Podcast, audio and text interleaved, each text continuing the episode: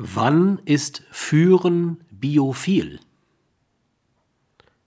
Führen ist nur dann biophil, wenn unvermeidliche Entfremdungen minimiert werden, wenn vermeidbare Entfremdungen verhindert werden, wenn Grundrechte gesichert sind, wenn niemand gezwungen wird, gegen sein Gewissen zu handeln, wenn niemand ohne schwerwiegenden Grund daran gehindert wird, etwas zu tun, was sein Gewissen ihm zu tun gebietet.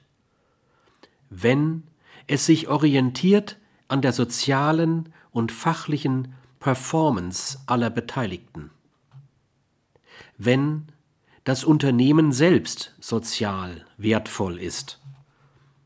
Wenn das Unternehmen Güter erstellt, die nicht vorwiegend nekrophil gebraucht werden, gebraucht werden können.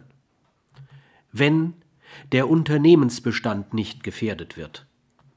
Wenn den Mitgliedern der inneren Umwelt des Systems nicht vorsätzlich oder fahrlässig Schaden zugefügt wird.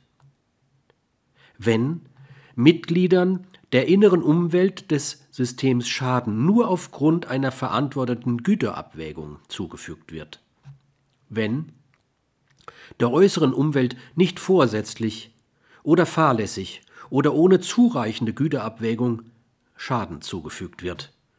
Wenn keine nekrophilen Mittel zur Erreichung von Zielen, etwa von Problemlösungen, eingesetzt werden. Wenn die sozialen Systeme, Unternehmen, Abteilung, Führungssystem über Identifikation internalisiert werden.